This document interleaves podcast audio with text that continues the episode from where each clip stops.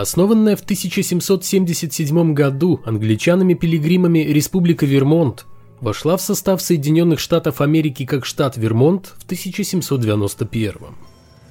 Живописные пейзажи горных лесов, потрясающие по своей красоте озера, уют сельской жизни, где нет ни больших городов, ни небоскребов, ни даже крупных предприятий, создают уникальную атмосферу Вермонта, который по праву называют штатом зеленых холмов.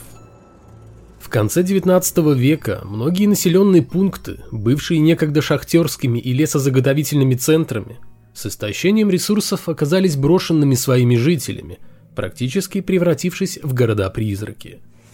Индейцы считают, что земля в окрестностях горы Гластонбери проклята и годится только для захоронения умерших. Ходят даже легенды о том, что в вермонтских лесах прячутся некие волосатые люди, которые, уверены охотники за паранормальным, являются самыми настоящими бигфутами. А в озере Шамплейн, самом крупном водоеме Вермонта, будто бы обитает чудовище Шамп, североамериканский аналог знаменитого лохнесского монстра. Бермудский треугольник – условный район Саргасового моря, для которого характерна активная навигация, и где, как гласит широко известная легенда, в 20 веке бесследно пропадали корабли и самолеты вместе с экипажем. Свой собственный Бермудский треугольник, территория леса, где таинственным образом исчезают люди, есть и в штате Вермонт. Его тихая провинциальная жизнь была нарушена 70 лет назад – с 1945 по 1950 годы в вермонтских лесах произошла серия странных исчезновений. Из пяти пропавших людей было найдено тело только одного. О судьбе остальных до сих пор нет никаких сведений. Как, впрочем, и о судьбе того человека, чьи останки все же были обнаружены.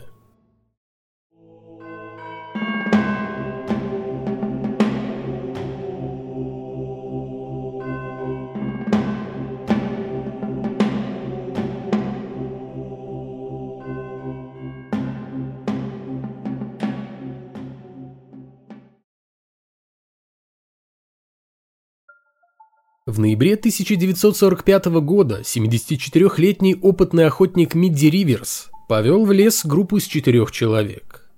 На обратном пути Риверс ушел вперед и пропал. Результатом поисков, длившихся почти месяц, стало обнаружение около ручья патрона от винтовки, который, как предположили, выпал из кармана охотника, когда тот наклонился к воде, и его платка, в котором лежали деньги. Мидди Риверс исчез.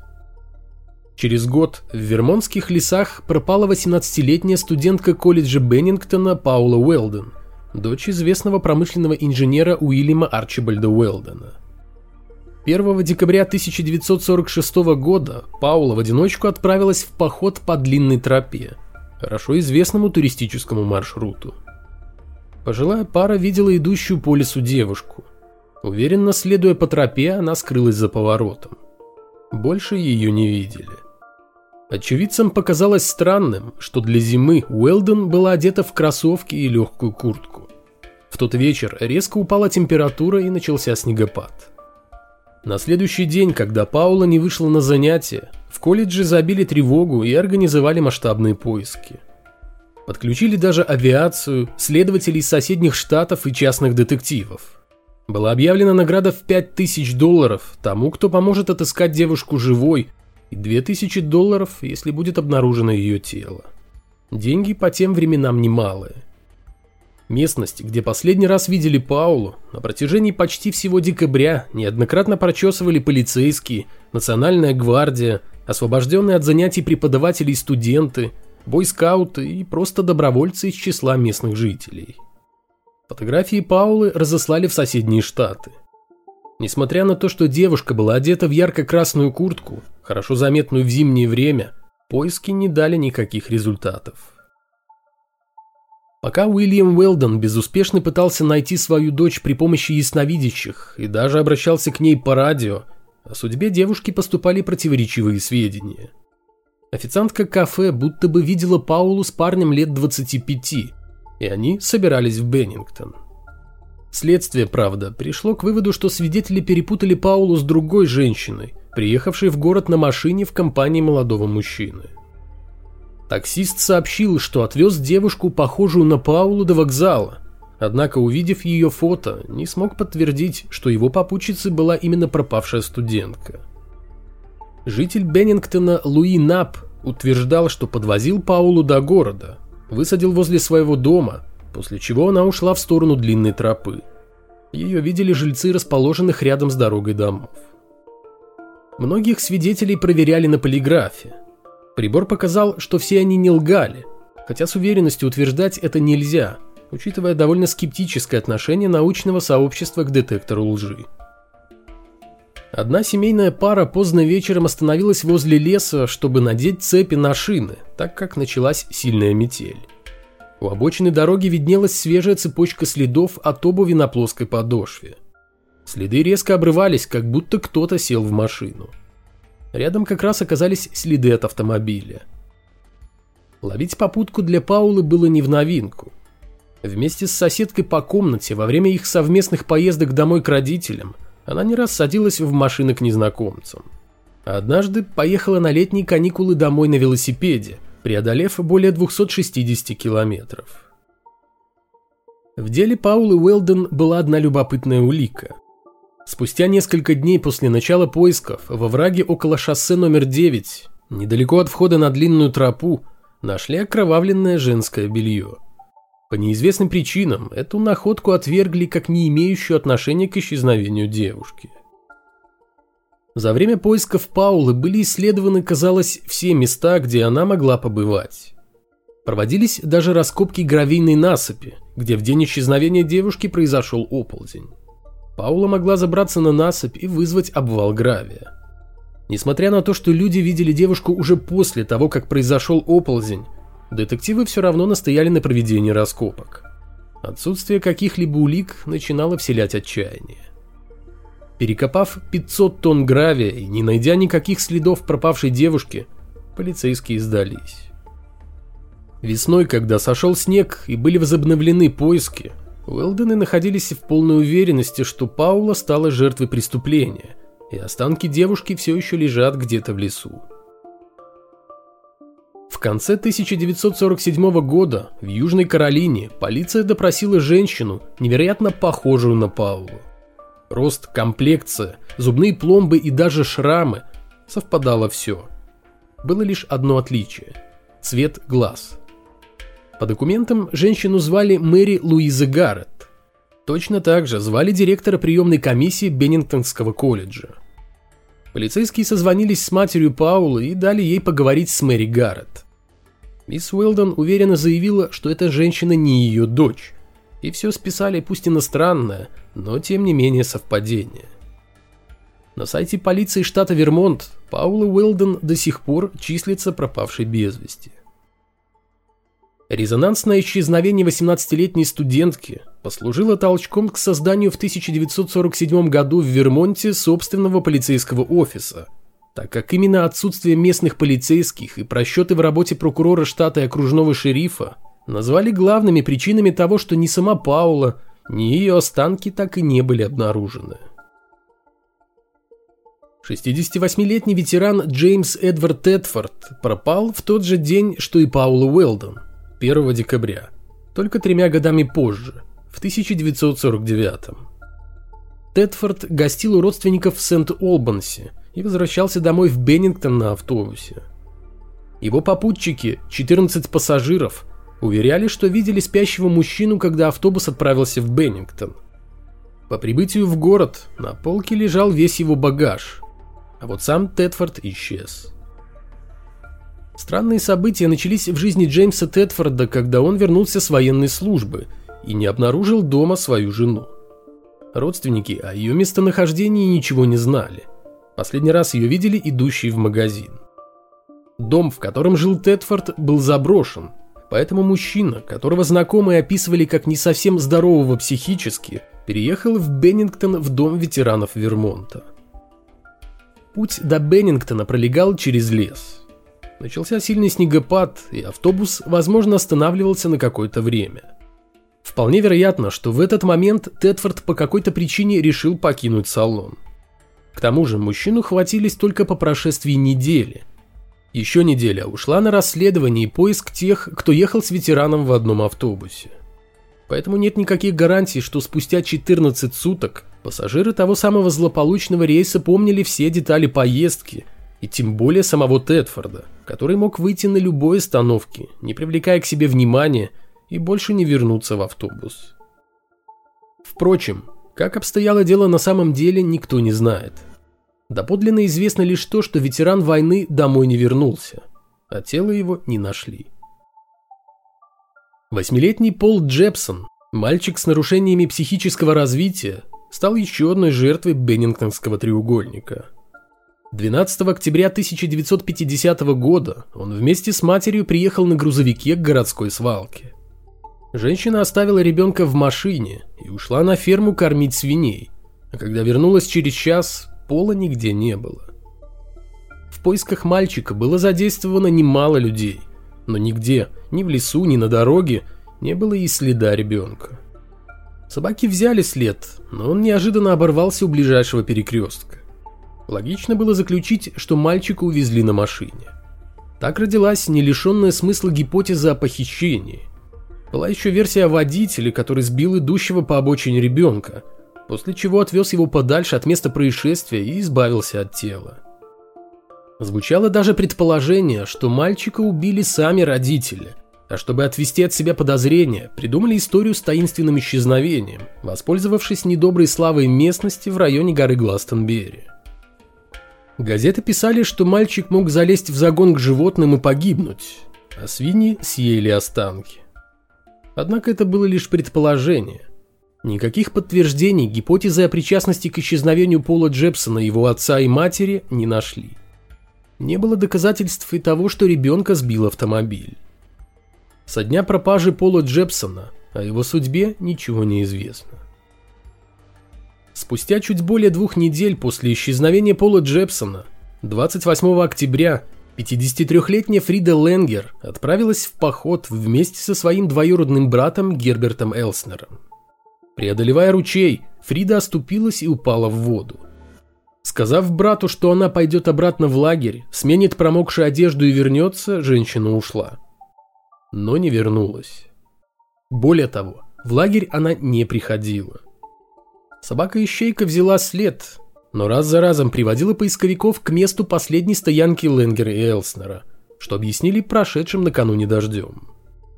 Лишь к маю 1951 года удалось отыскать тело Фриды.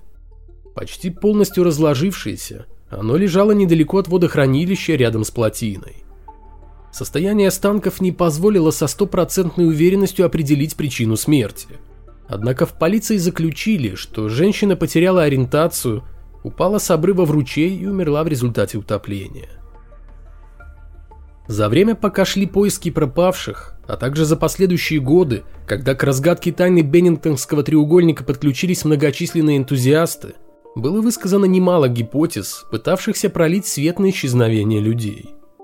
Кроме того, неясно было, связаны ли вообще все пять случаев, а если и связаны, то как.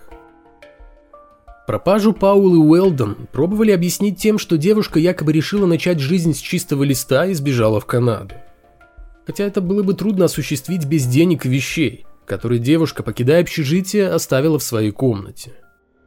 Были версии и о том, что Паула покончила жизнь самоубийством, ее похитили или даже убили. Есть, однако, у загадочных исчезновений людей в районе Беннингтона одна общая деталь. Все они пропали либо осенью, либо в самом начале зимы. Тедфорд и Уэлдон вообще в один день с разницей в три года – а Джепсон и Ленгер с разницей в 16 дней. Таинственные исчезновения в районе Беннингтонского треугольника прекратились после 1950 года. Во всяком случае, информации о других задокументированных случаях пропаж людей в этом районе нет. Конечно же, в истории аномальной зоны в лесах Вермонта нет никакой сверхъестественной тайны – а причины гибели всех этих людей, как, например, в случае с гибелью туристической группы Дятлова, попавшей под лавину в 1959 году, вполне тривиальная. Все они заблудились и замерзли, а может быть, стали жертвами обитающих в этой местности хищников – пум и медведей. Вермонтский климат очень коварен, И осенью, а тем более ранней зимой, похолодание может наступить резко. А внезапно накрывший лес туман способен сбить с толку даже опытных путешественников и охотников. К тому же, в том регионе очень много подземных шахт и старых колодцев. Любая яма способна погубить не только зазевавшегося туриста, но и охотника, и навсегда скрыть его тело. Паула Уэлдон, не имевшая при себе теплых вещей и еды, могла заблудиться в незнакомом лесу и погибнуть от переохлаждения. А шедший всю ночь снег не позволил найти тело девушки. 68-летний Джеймс Тетфорд, страдавший психическим расстройством и по какой-то причине покинувший автобус, он явно не растворился в воздухе во время поездки, мог потерять ориентир из-за снегопада и погибнуть на морозе.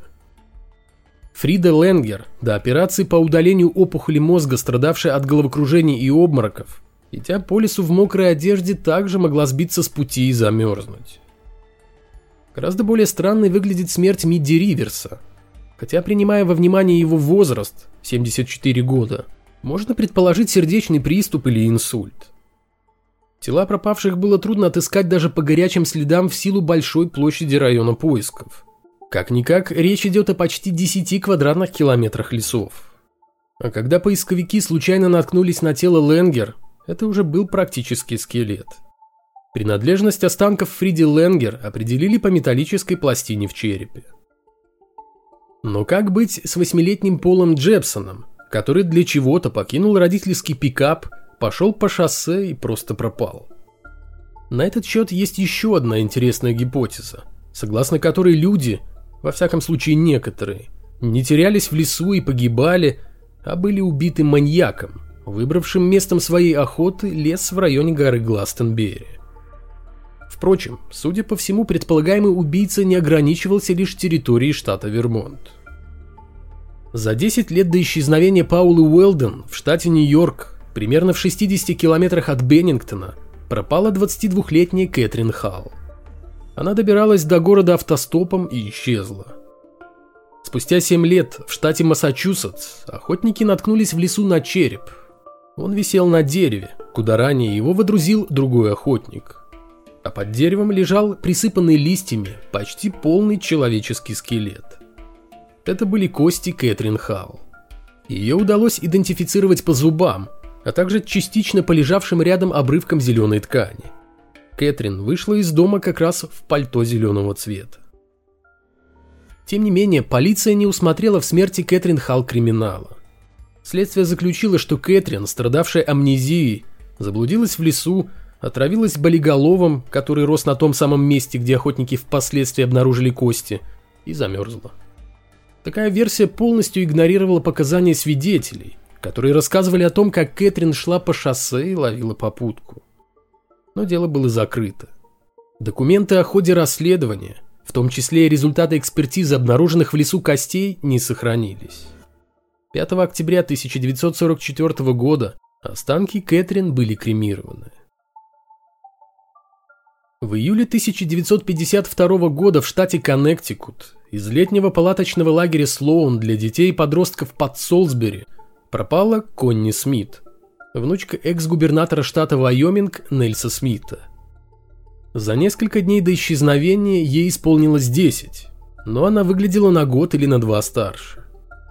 Скучая по родителям, Конни сбежала из лагеря и, выйдя на шоссе, пыталась поймать попутку. С тех пор ее никто не видел. Поисковики прочесали буквально каждый метр лесов, прилегающих к шоссе – Исследовали каждую заброшенную постройку, озера, болота, старые шахты, колодцы, карьеры, сельскохозяйственные поля. После анонимного звонка о том, что девочка якобы была похоронена в чьей-то свежей могиле, полиция исследовала все близлежащие кладбища. Безутешный отец Питер Смит потратил немало сил и времени на поиски пропавшей дочери. На собственные средства он зафрахтовал самолет, проехал на лошади не одну милю по лесам, Ходил от одного телевизионного ток-шоу к другому, просил поделиться информацией, если кто-то узнает девочку по фотографии, сделанной в лагере за неделю до пропажи, и обещал 3000 долларов тому, кто поможет найти Конни живой, и 1000 долларов за обнаружение ее тела. Как и отец Паулы Уэлдон, Смит обращался даже к экстрасенсам. Фотографии Конни печатались в газетах и демонстрировались во время новостных выпусков по телевидению. Но все было тщетно. По делу о пропаже Конни Смит проходило несколько подозреваемых. Одним из них оказался работник передвижной ярмарки карнавала Уильям Генри Редмонд. В конце 80-х годов его осудили за убийство восьмилетней девочки, совершенное в 1951 за год до исчезновения Конни Смит. Следствие не смогло установить, находился ли Редмонд в 1952 году в районе лагеря Слоун или вообще в штате Коннектикут. Редмонд также успешно прошел проверку на полиграфе. Так что доказать его причастность к возможному убийству Конни Смит не удалось. Редмонд умер в 1992 В 1953 году продавец ювелирных украшений Фредерик Поуп рассказал полиции штата Огайо странную историю. По его словам, он и его коллега Джек Уокер подобрали Конни на 44-м шоссе и пообещали отвезти в Вайоминг, где жил ее отец. По дороге Уокер якобы убил девочку, а сам Поуп позже убил Уокера. Когда полицейские начали проверку, выяснилось, что никакого Джека Уокера никогда не существовало, а Поуп признался в обмане. Когда-то он был пациентом психиатрической клиники и солгал полиции, чтобы его вернули в лечебницу. Следствие вновь зашло в тупик. В 1958 году в Аризоне, на склоне холма у грунтовой дороги на Скиннер-Ридж к югу от национального парка Гранд-Каньон, нашли останки молодой девушки. Спустя несколько лет зубы неизвестной сравнили с рентгеновскими снимками из стоматологической карты Конни Смит. Совпадений не выявили, хотя родственники девочки были уверены, что маленькая мисс Икс из Аризоны – это Конни.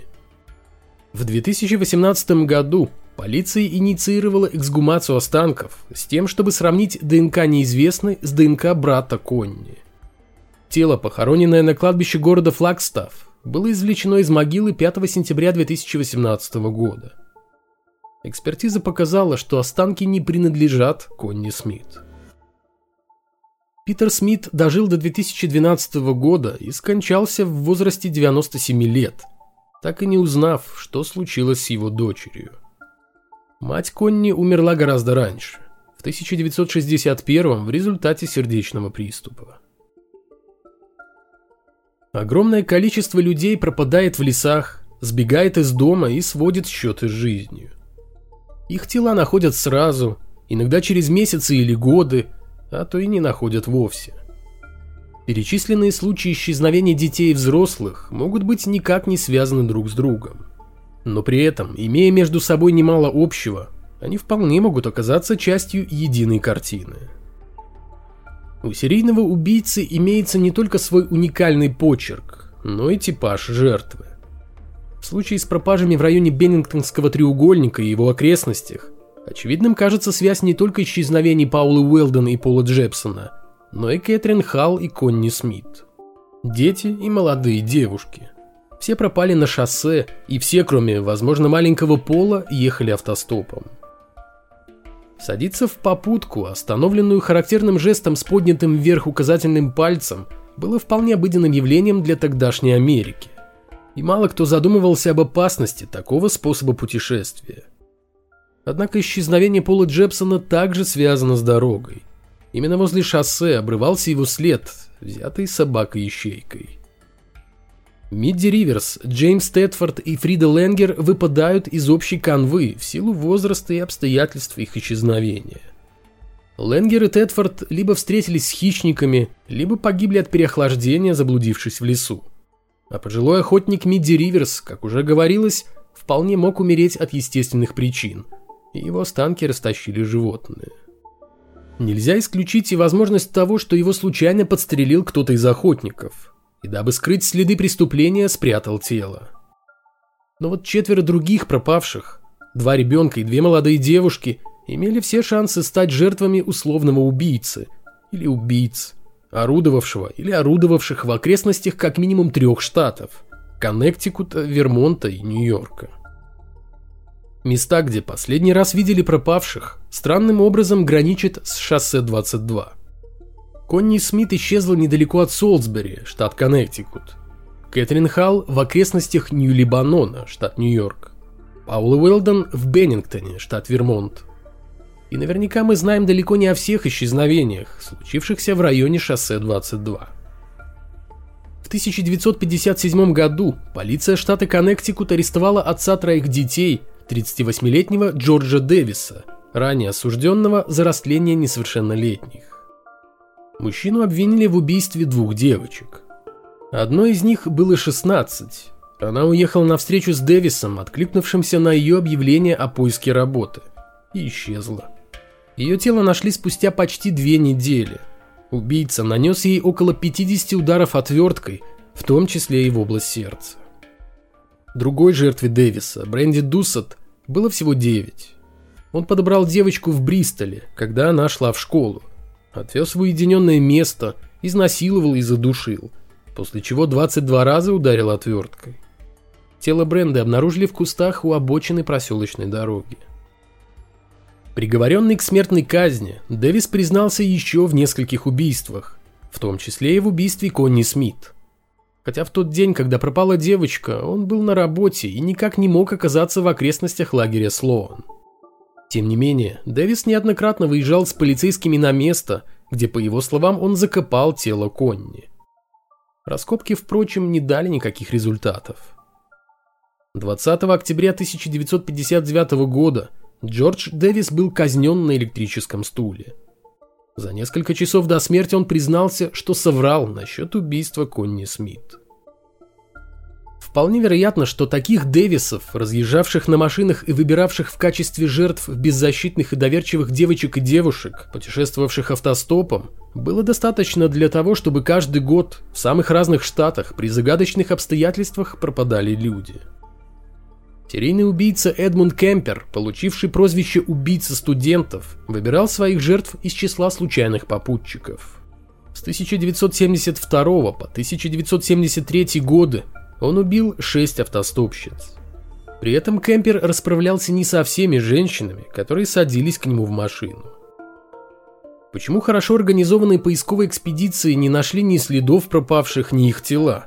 Хотя территория неоднократно прочесывалась волонтерами, военными и полицией. Может объяснить только то, что всех их увезли на машине далеко от того места, где их последний раз видели живыми. Убийца или даже убийцы мог в течение долгого времени колесить по шоссе и проселочным дорогам Новой Англии в поисках новой жертвы то время как полицейские даже не пытались провести параллели между случаями исчезновения людей, некоторые из которых были довольно резонансными. В этом-то и заключалось преимущество маньяка, если он и в самом деле существовал. Снежный человек, лесное чудовище, древнее проклятие, маньяк-убийца, портал в другое измерение, волшебный камень, убивающий любого, кто приблизится к нему – Наконец, вездесущие инопланетяне, похищающие людей для опытов. Какие только версии не придумывали люди в попытках объяснить таинственное исчезновение в районе Беннингтонского треугольника. Вермонтский лес скрывает много тайн. И одна из них – тайна исчезновения людей у подножия горы Гластонберри, которая до сих пор будоражит умы исследователей. Человек склонен объяснять одну сложную загадку существованием другой – еще более сложной. Монстры, злые духи, пришельцы из космоса, врата в иные измерения. В этом мире все гораздо проще и в то же время гораздо сложнее. Попытки осмыслить, казалось бы, на первый взгляд невероятное при помощи точно такого же невероятного свидетельствуют о логическом бессилии тех, кто пытается подключить к объяснению того или иного события всевозможные паранормальные гипотезы. Знаменитый методологический принцип учит нас, что не следует без острой необходимости плодить новые сущности. Любая, даже самая запутанная тайна всегда будет иметь естественное объяснение. И для того, чтобы отыскать его, совсем не обязательно выдумывать то, в существовании чего имеются очень большие сомнения.